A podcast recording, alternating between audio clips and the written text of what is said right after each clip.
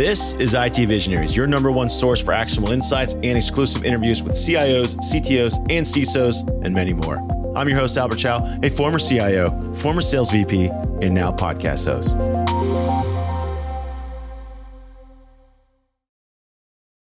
Welcome, everyone, to another episode of IT Visionaries. And today I have a special guest. Her name is Ritika Gunnar, and she is the Senior Director of Product Management of databases at a little company we call Google. I'm not sure if you guys have heard of it. You might you might have heard of it if you're listening out there. Ritika, welcome to the show. Thank you so much. It's a pleasure to be here today. Listen, I want to know first of all what is it specifically that you are doing at Google? Because Google's such a massive company. Of course, it's got entertainment. Of course, it's got social platforms. Of course, it's got search. It's got advertising. It's got all kinds of stuff. But of course, it has, and mostly our listeners, our audience likes to care about is the GCP stack and the list of services, endless services that they can possibly get their hands on. Which realm or where do you sit inside this organization, and what are you working on? So when you look at the small part of Google that's called Google Cloud, within there, you can think about customers who are building out their applications and they need database services or they need to be able to move data on those database services. So I have the esteemed honor to be the product manager and product activation lead for all of those databases in the Google portfolio. Um, and I know we're going to be talking about some of them, but some of them are like these open source managed databases in Cloud SQL. Um, some of them are Google innovation databases that not only are available for all of our Google Cloud customers, but really have been built on the backbone of running a lot of the Google services within the broader um, Google ecosystem. When you think about search, when you think about Gmail, all of those, if you look at it, data is that lifeblood. And so the services that we have in Google Cloud on the databases side are founded based on a lot of the problems that we had with other databases that were out there. And so our Google Innovative databases are part of that portfolio as well.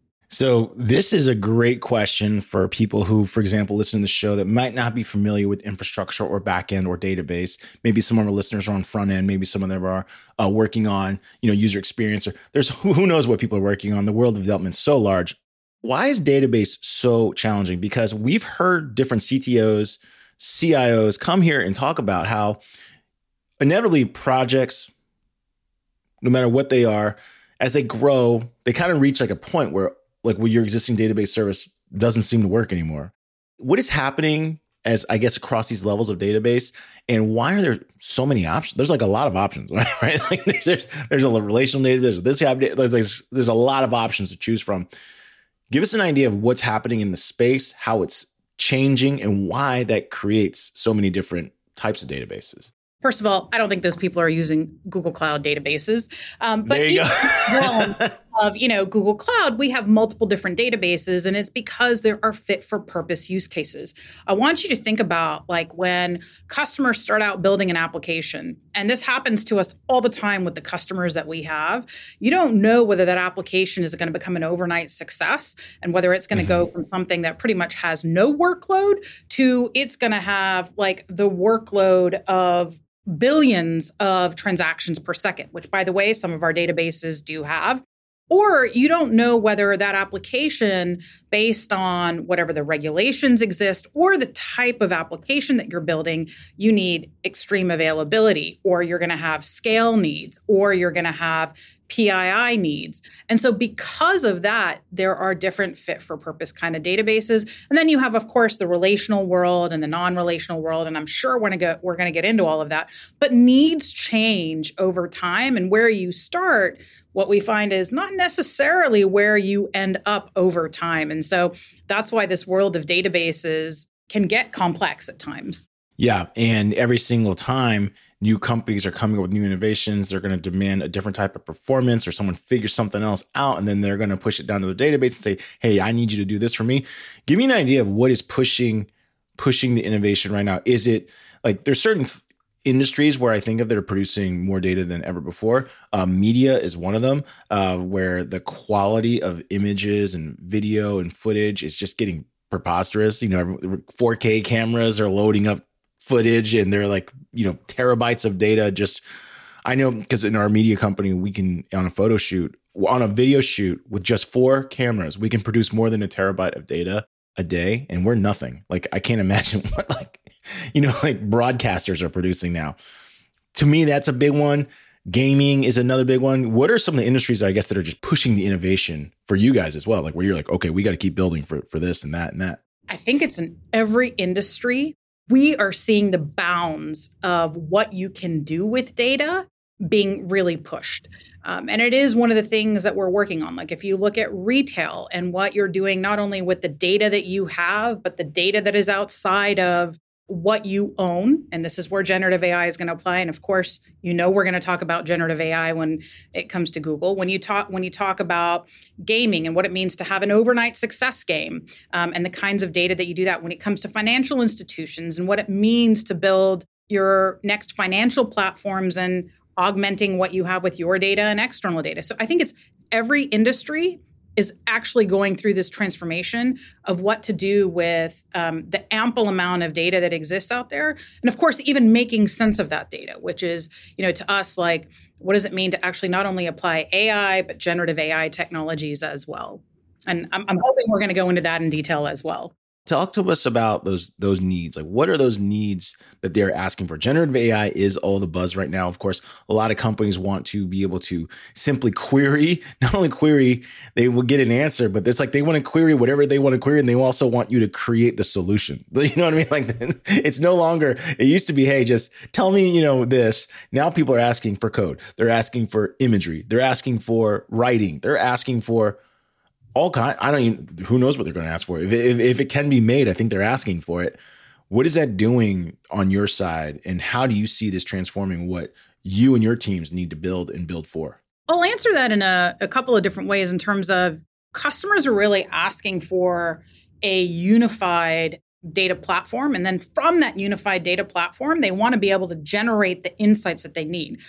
And so I think the way I'll answer that question is really in two parts. One from the business side, what we're seeing customers want, and then what does that mean from the technology side in terms of what the technology needs to enable.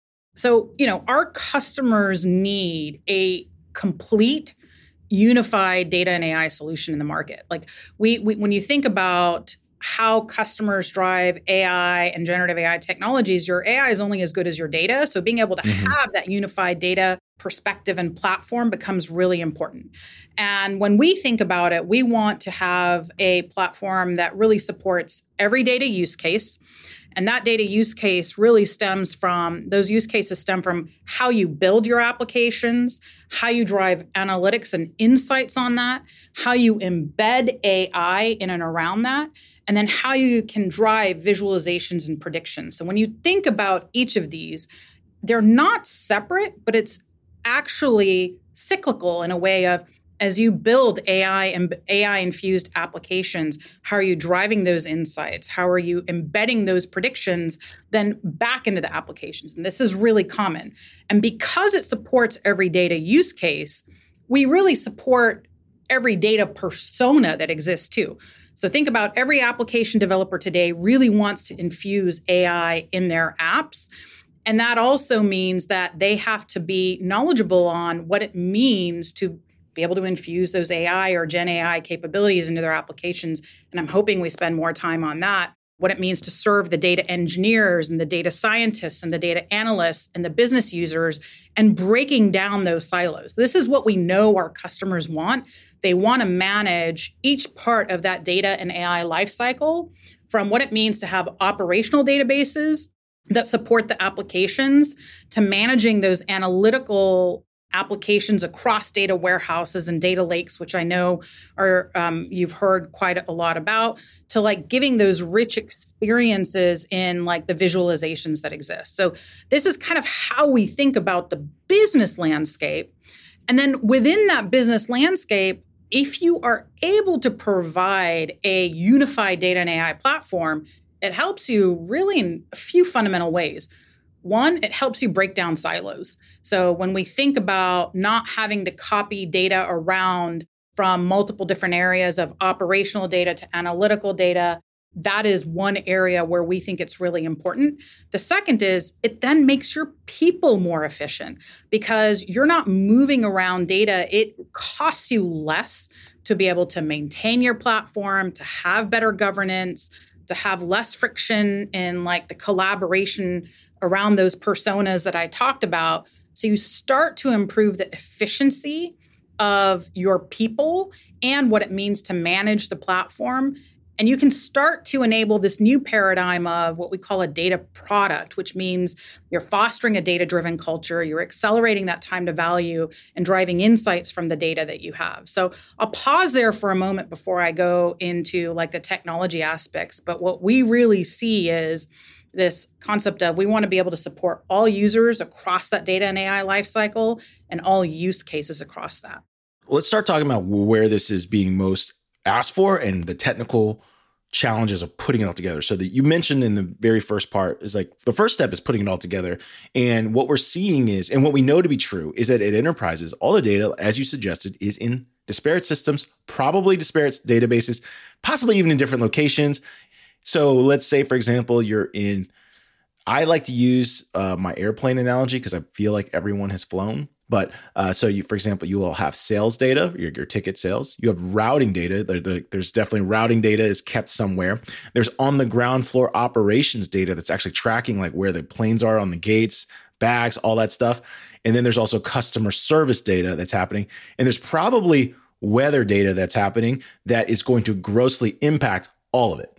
Right. And so if you wanted generative AI to be able to figure out new routes for you on the fly so that customers had no disruption. Imagine landing and you got rerouted, planes, everything ready to go, baggage ready to go. And so you're never none the wiser that you just got rerouted. That would be sick. So, how hard is it to make that come true? And that's where you, step one, put it together. Well, I mean, that's a transformational uh, journey, and that is possible, by the way. And I'm going to go into a couple yeah. of other things. So I kind of talked about like to be able to do that, you want to be able to build applications that are infused with generative AI. And as you're building those applications, you want to be able to understand the insights and the analytics from the multiple different data sources that you talked about, and you want to feed that back into your application. Let me tell you some of the things that we have in the technology um, that enable this, especially at Google. So I'm going to talk about Google specifically, but I mean, some of the principles are, are generic. And let me, I'm going to go into like why I think this this realm of where we are in generative AI is really going to open up a exponential way that app developers can do the use case that you're talking about. So, first, like one of the ways that we've built a lot of our Google Cloud is to use a very differentiated architecture. And we really believe this bolsters our long term differentiation and really helps us accelerate what we're doing in generative AI technologies as well. The first thing is how we've built our our storage and our compute. They're completely disaggregated and they enable economies of scale and granular resource allocation and they deliver the most scalable available and cost effective systems. Now, remember, I told you a lot of this architecture was built on the backbones of we within Google needed an architecture that could do this for the kinds of systems that we built. And so this compute and storage disaggregation allows us to be able to do have economies of scale.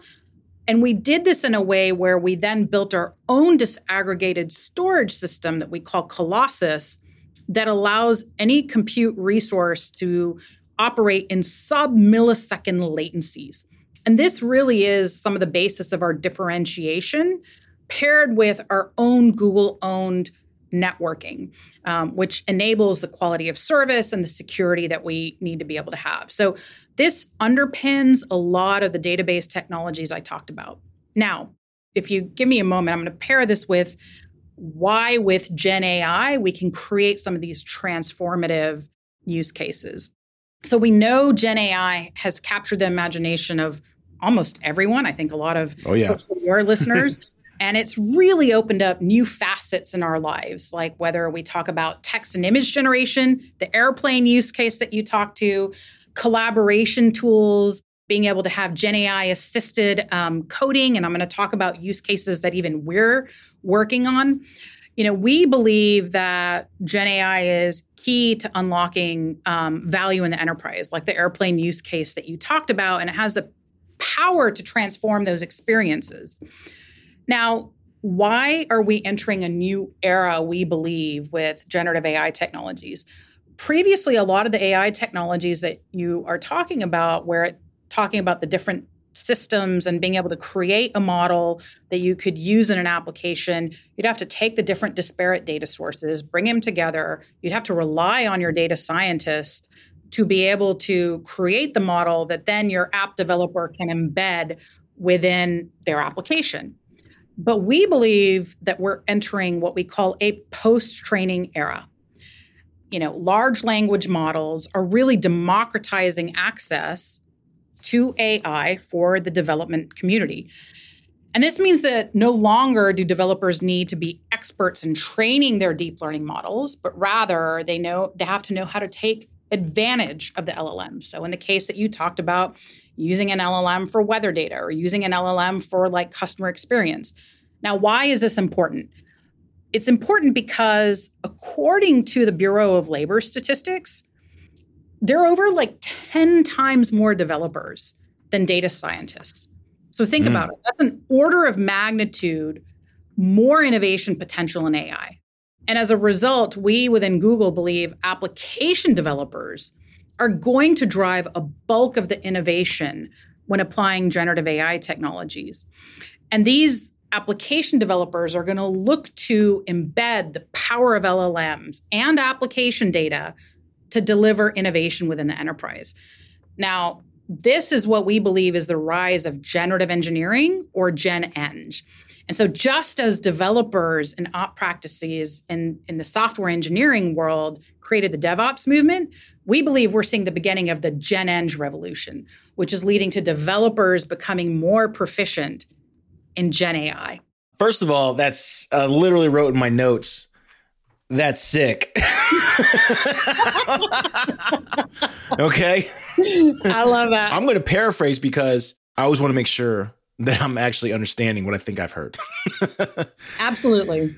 You mentioned that there's a 10x of magnitude of developers versus actual data scientists. And in the past, it used to be the data scientist who was writing the model that would write the that write build the connections so that the language so that a person could then make simple queries and get great answers. But in the future, the AI itself will be in the engineer or the possibly in the data stack. So as long as I have the source data, I could then possibly not have to be a data scientist. I could then query it based upon, like you said, LLMs to the point where it would I wouldn't need to program it. So like if you were if I was a application developer that just got I mean not just got hired, but you know, I work for the airline and I want to do something really cool with the baggage handling, how we're going to route the bags. I could possibly not have to teach it what I want and just ask it questions and it could build for me the information sources or the structures that I need in order to make my application work, which would eliminate I mean, it would eliminate months of work, months. I, I, can't imagine how much work it would eliminate. It would eliminate months at least. And I don't know how many people like it would like it would help solve for. Like it's it's what I'm hearing is that it's like skipping the promise of what low code like remember low code was kind of this yep. promise where hey you won't need to be an engineer. You'll be able to connect up data sources through like WYSIWYGs. Now you're saying hey not only will it be connected but you'll be able to like query it and run like you said an- generate answers from it without actually having to know how to write an llm am i hearing that correctly yeah, you don't have to be knowledgeable in the expertise of the AI to be able to embed it as part of your application. So remember, like the power of LLMs, it's a large language model. Sure. Those large language models have APIs that can be embedded within your application.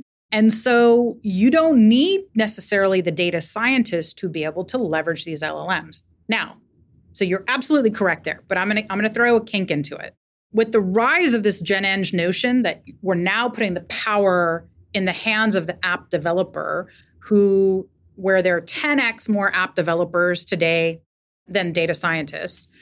The real value for enterprises comes when these developers can now combine generative AI, so the large language model that we talked about, with their proprietary data to be able to create accurate domain specific experiences. So, in your airplane example, if I can take data that may be encoded in the LLM, like weather, like patterns and traffic, with something very specific with the airline itself, what my baggage handling looks like for my specific airlines or whatever those things that are specific to the airline. Now the power is combining these large language models with accurate domain specific experiences. And that's a lot of the work that our team is doing in databases because operational databases usually sit at the heart of application data. And they play a very critical role in how developers build these AI assisted customer experiences. So now taking LLMs and your data becomes extremely important. And this is where we're doing a lot of work to be able to have this intersection of LLMs and customers' data that sits in their operational databases. When I hear that, I think to the holy grail of uh, of AI and humanity. In it, I often go to health health issues and health outcomes, and I'm thinking of a world where people are possibly because I'll give you an example that I had that was really painful to go through. Um, and then I think anyone who's lived long enough will have a similar story like this. But when my mom was at her sickest point and, you know, suffering through going through uh, cancer, she would constantly have to get tested. And then someone would order, um, you know, a different farm pharmaceutical blend and I'd have to go pick it up. Like it was it was a lot of work, just a lot of work to take my mom to the the nurse, the nurse to get the order in, me to go to the pharmacy. The pharmacy didn't have the product, or and like call another pharmacy. Like, you know, anyone who's been there knows that you're basically like just driving around, watching people say, "I don't have the information," like looking there, and it's it's just painful. And you know, I'm, I'm picturing like, is there a world where the way you're describing this, where it's because you said it's like it's tailored to me, right, or tailored to my industry, or tailored to like me. There's nothing more specific to me than my own health outcomes, and it using that information plus possibly inventory stock information plus possibly biosignals, pharmaceutical information, and is there a world in the future where like we're not running around scrambling to different pharmacies because it's almost preemptive like it's figuring out for us like hey you need this i'm going to order it for you it's going to be here i check the stock it's going to be there. I mean i know that's very complicated because there's other providers involved in there but when i think about that that little piece that you said like it's very tailored to the you like your data specifically i always jump to health. And so i wanted to stop there because before i go on too long but like is that like a goal? Do you hear of companies having this goal? Because this would be crazy we definitely work with customers where that is the goal and they can use a lot of the beauty of a large language model that has been trained on um, a large corpus of data and then they can take that large corpus of data and they can augment it with the data that sits in their databases for their domain and really tailor to give you that domain specific experience based on what the customer has and what the customer knows in their operational stores with what exists in the LLM. Give us an idea. You know, this this is super exciting. So you gen generative engineering or gen eng is what Ritika has referred to this as. Is this a Google term or is this an industry term like people are saying gen eng? It is something that we started probably the last few months. So right now Google has put out and I can send some of your listeners and you a blog that we wrote on. Oh, we'll link it up. We'll link it up. Um, but Gen Eng is we we really call it the rise of Gen Eng, and we hope that it catches on because we do believe that this is where the world is going. Now, I'll give you like a view. Like today, when you look at it, applications face a especially enterprise applications face a variety of challenges that these large language models alone can address. I talked to you about because large language models are trained at a period of time, sometimes they have accuracy or relevancy. Sure. Um, issues like they're not trained to the most up to date information. You need to augment that LLM to be like train it up to current data. The second thing is like they're not really based in your data. So you and I talked about like your health example, your pharmacy has data about you how do you take an LLM and then augment that with the data the pharmacy has on what you specifically need? So the contextual user experiences become really important. And the mm-hmm. third thing is like they really need to be easy. If we're really going to see this network effect of how Gen Eng takes off, it needs to be simple for the app developer to build and operate and to be able to augment with like their data. And so this is why we think like your operational data is really that bridges the gap between large language models and these enterprise Gen AI apps that need to be created. All right. So now let's talk about that's the dream state. Let's talk about how do you solve this in the short term, right? So like the actual technical engineering that's going to go involved on the software level, as well as I'm assuming on a hardware bit like is the hardware answered for? Like you guys have the hardware? It's just a matter of getting the software to do the things that you need to do. Give us an idea of the technical challenges that are in front of you because the ask is great. The dream state i love it. I see it. Can't wait. How do we get there? Yeah so i'll give you a little bit on the technical side on what we're doing. I talked to you already about a lot of the infrastructure things that we've invested in in terms of our storage or compute layers and how we've architected some of the innovations that we've done in Google. That's been a foundation that has kind of led us up to the journey of where we are right now. And when we think about kind of the, the things that I that I talked about of providing the most up to date data, First, to be able to provide the most up to date data for LLMs, it means that you want to ground these LLMs, um, these large language models, for accuracy. They need to be as accurate as possible, and they need to be as relevant as possible. So, the first thing, and, and you probably have heard a lot about this, is we want to be able to combine data in your production databases with the power of your LLMs.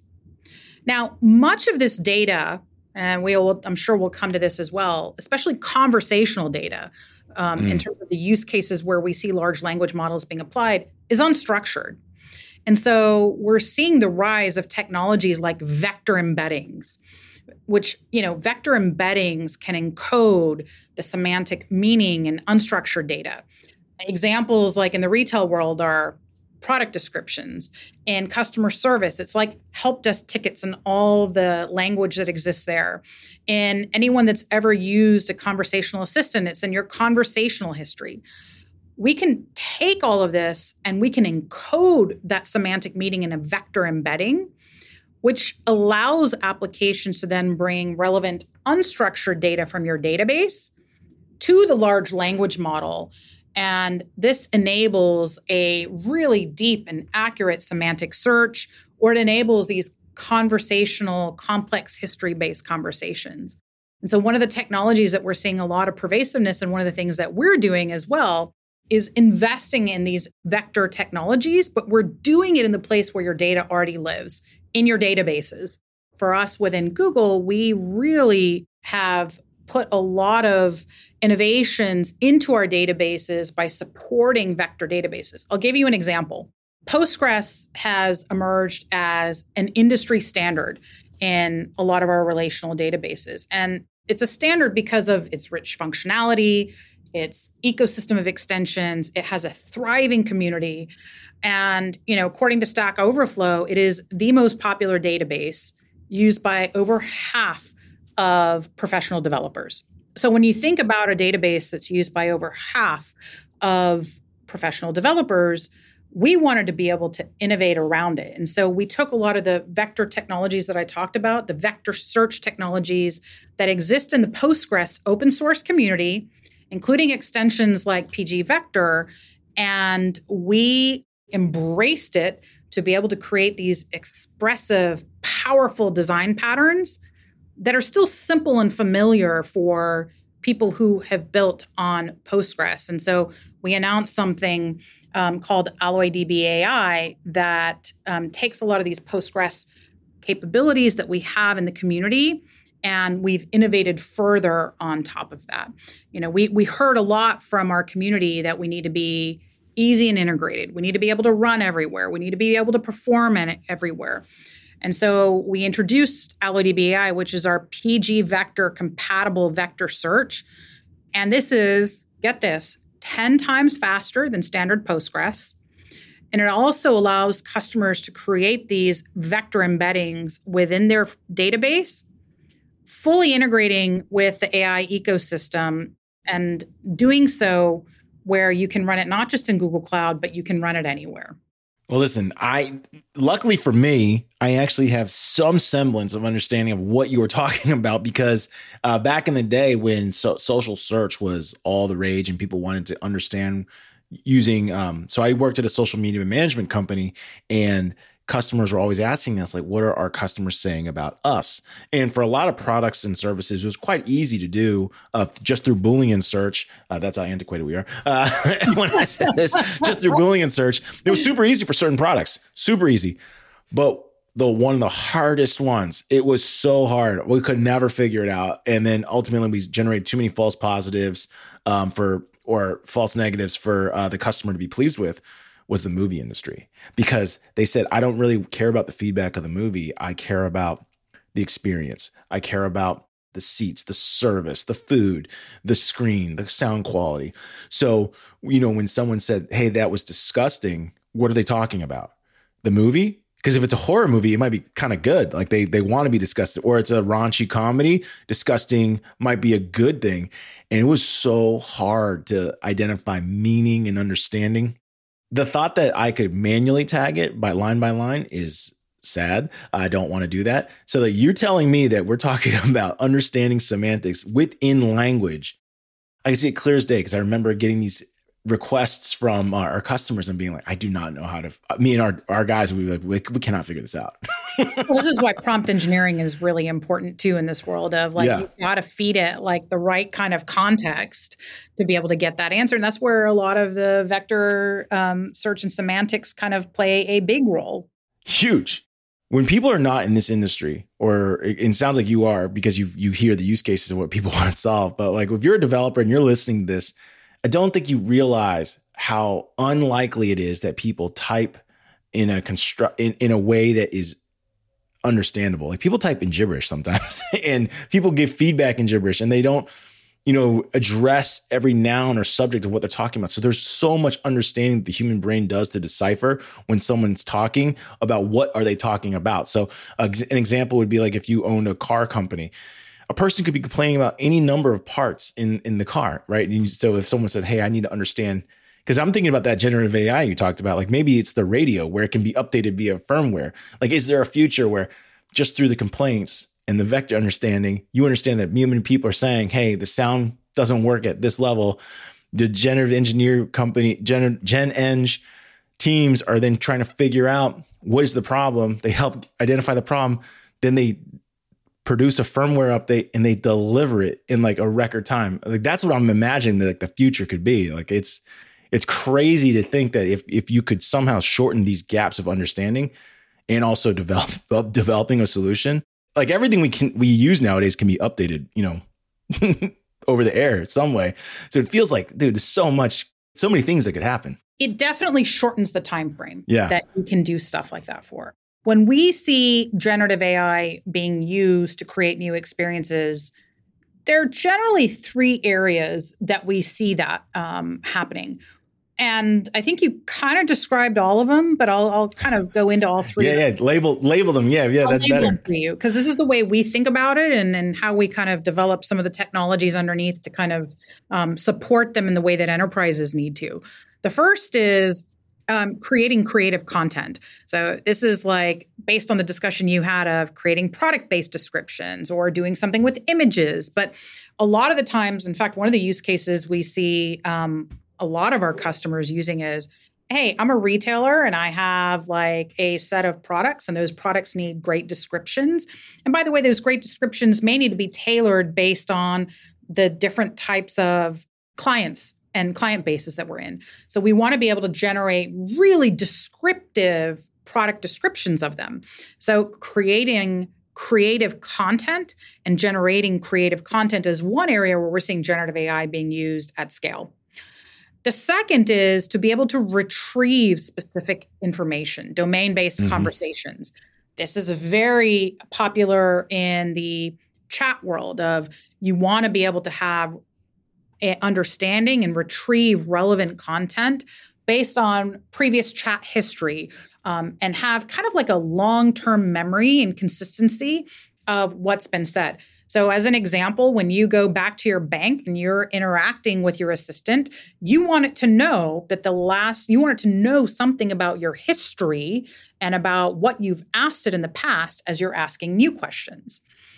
The third area we see is really the semantic search. And, and this kind of relates to the use case that you just talked about, which is I want to give you a corpus of data. And the data can be structured, it can be unstructured, it can be in multiple different areas. And I want you to provide a summary on all of the content I've provided, which this large language, I want you to give me a summary of it. And I want you to give me the citations of where you've had it. And so this is one example of you can throw a whole bunch of data at it and it will give you a really good summary of it. So those are kind of the three use cases where we see generative AI being applied. And of course, you can take those kind of things and you can apply it to almost any industry and any use case then. So hopefully that helps. Yeah, no, that helps a lot. For yourself, when you see and envision the future, what do you personally envision is unlocked in the future because this is always because I, am curious to hear like the when the when I get to talk with the makers of the thing, I want to hear what they think in 10, 15, 20 years. You would you would like it to do what? Like where do you see you can name a product, an industry, whatever it is that you would love to see changed. Where do you think give us an idea of where this could possibly be? I think we're going to see AI touching almost every industry, every use case, every application that there is out there. And this is why this whole concept of Gen Eng and empowering the developer and the app developer is so critical because I think we're going to see this exponential increase of of builders being able to be empowered with these AI experiences. Um, so I, I do think it's gonna it's gonna legitimately transform every industry in positive ways. So, I mean, look, we're using it ourselves. So, I talked to you about how we're building technologies to empower generative AI on the database side and this Gen Eng revolution. We eat our own dog food. Um, and the way oh, yeah. we we call it internally is like we've launched something called Duet AI, which mm-hmm. is our always on AI collaborator that uses generative AI under the covers throughout our product portfolio to help our users where they need it. Think about use cases where you're writing code or you're optimizing, in our case, complex database queries. And so we have already launched and preview a lot of Duet AI capabilities in our databases that help customers, that help our customers and users really generate code to structure, modify, or query their data in natural language. So you can really simply say, you know, help me understand how many gamers there are on the platform and how many of them are really active. And you can do that in natural language. And what it will do under the covers is it will convert that to a SQL query language that gets executed on your database.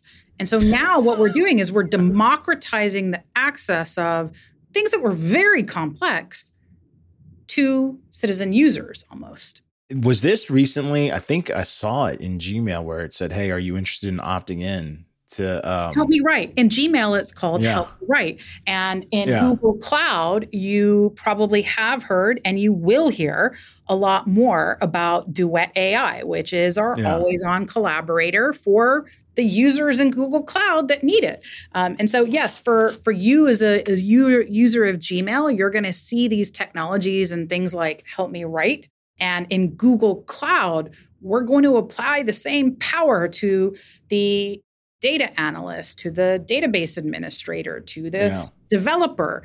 And it's all going to be our brand for this is Duet AI. I saw it and I've already opted into Google Labs search, which has I, I still double check and verify, but I'm already being like, man, this is super helpful because now I don't have to open multiple websites to get like a quick summary of what I'm looking for. It's kind of sick. Uh, I'm sure the the uh, you know that's a different the actual owners of the websites are probably a little bummed out, uh, but but it's it's sick. The when you were just talking, by the way, I had a use case that I'm currently in right now where it's not here yet, but in the future it can be here based on what you're talking about, and it would be mind blowing. So I'll share with our listeners. My neighbor's water tank burst and it damaged my uh, my my apartment, and so I had to put it back together. But the insurance company asks you for all these different things, kind of broken. Like in in like they ask for you when they ask for them, and then so if you need an arbiter involved, or if you need to escalate to like a legal case or something like that, you as the person have to put it all back together or you pay the lawyer to put it back together. Like you forward emails and stuff and they put it all back together. And i'm thinking like man in the future can you imagine duet you telling it like hey can you take all these conversations between me and person x and put together a sequence of events? That would be so helpful. Like we've i've spent hours like hours trying to like retrace like well when did this happen? Go get that get that evidence. It's crazy it, it's cr- every time I talk, every time you use an example, I think to another example of like how it would improve my life personally. And so I know our listeners are probably thinking the same thing. Yeah. And I mean, in the Duet AI case, this is really for our constituents that are building their applications, that are creating their data warehouses. You know, I talked about natural language and the conversion to SQL. But one of the things that we really see a lot of in, in the technology space and enterprises is customers that believe that the databases that they're on are proprietary databases and they want to move mm. from things like proprietary databases into more open and open source type databases like Postgres that I talked about earlier. And so can you imagine a world where, you know, doing these migrations are complex because you have a lot of code that you have to convert not just from the database but from the application layer as well. But it is one of the areas as well where we're putting a lot of effort in our Duet AI technology to simplify these last mile migrations so that you can go from like an Oracle database to a Postgres database. And we will take that last mile where usually you can get tools that get you 80% of the way there, but it's usually that last 20% that takes you like 80, 90% of your time. and if we can help with generative AI technologies to take that last 20% and really reduce the time and reduce the risk we think we'll see a lot more modernization and a lot more transformation on the technology side as well. So it is one of the areas where we're investing a lot of our time, our technology, and our efforts in. All right. I got one dream state question scenario for you. And it's a simple, simple answer, yes or no. You can go into more detail if you want. Do you see a future where migrating a database is as simple as typing in a prompt? Migrate A to B. Oh, yes. like that. Do, do, you realize that, like, how fast that would accelerate the world? You know what I mean? like, because you could then. That's that's literally what's holding back some of the enterprises. We talk with some of the inter, enterprise SIs. They talk about all the time. Is like it's it's not even a technology problem it's a people problem like they're not confident they don't know like they they they or they're not willing to pay for someone else to do this for them it's about risk mitigation this is about yeah. using generative AI to mitigate your risk. Yeah, yeah, all those things. You know what I mean? And so like that. So some of the when you or me as a consumer feel like whatever service provider is moving slow, that risk it's in there. It's in there. It's part of the reason why they haven't adopted. Like, and some companies come out with newer services and technologies than others. And uh, if that was to change, then everyone's co- going to compete at another level. And of course, we as consumers benefit the most. Absolutely. Well, listen, it was awesome having you on the show. I swear, every single time you talked about something, my mind just raced probably too far ahead, but uh, I can see why someone will be fired up to work in this space. For anyone who's listening and you want to be part of this transformational journey, Obviously, we're going to put the link in the show notes below for Google. We do it for all of our people, the guests, Google careers. We know that you're always looking for great people to join your team to do this. I mean, this is cool. This is super cool. I don't even know how to do it, but it's it's cool. oh, and it's here, and that's the wonderful yeah. thing.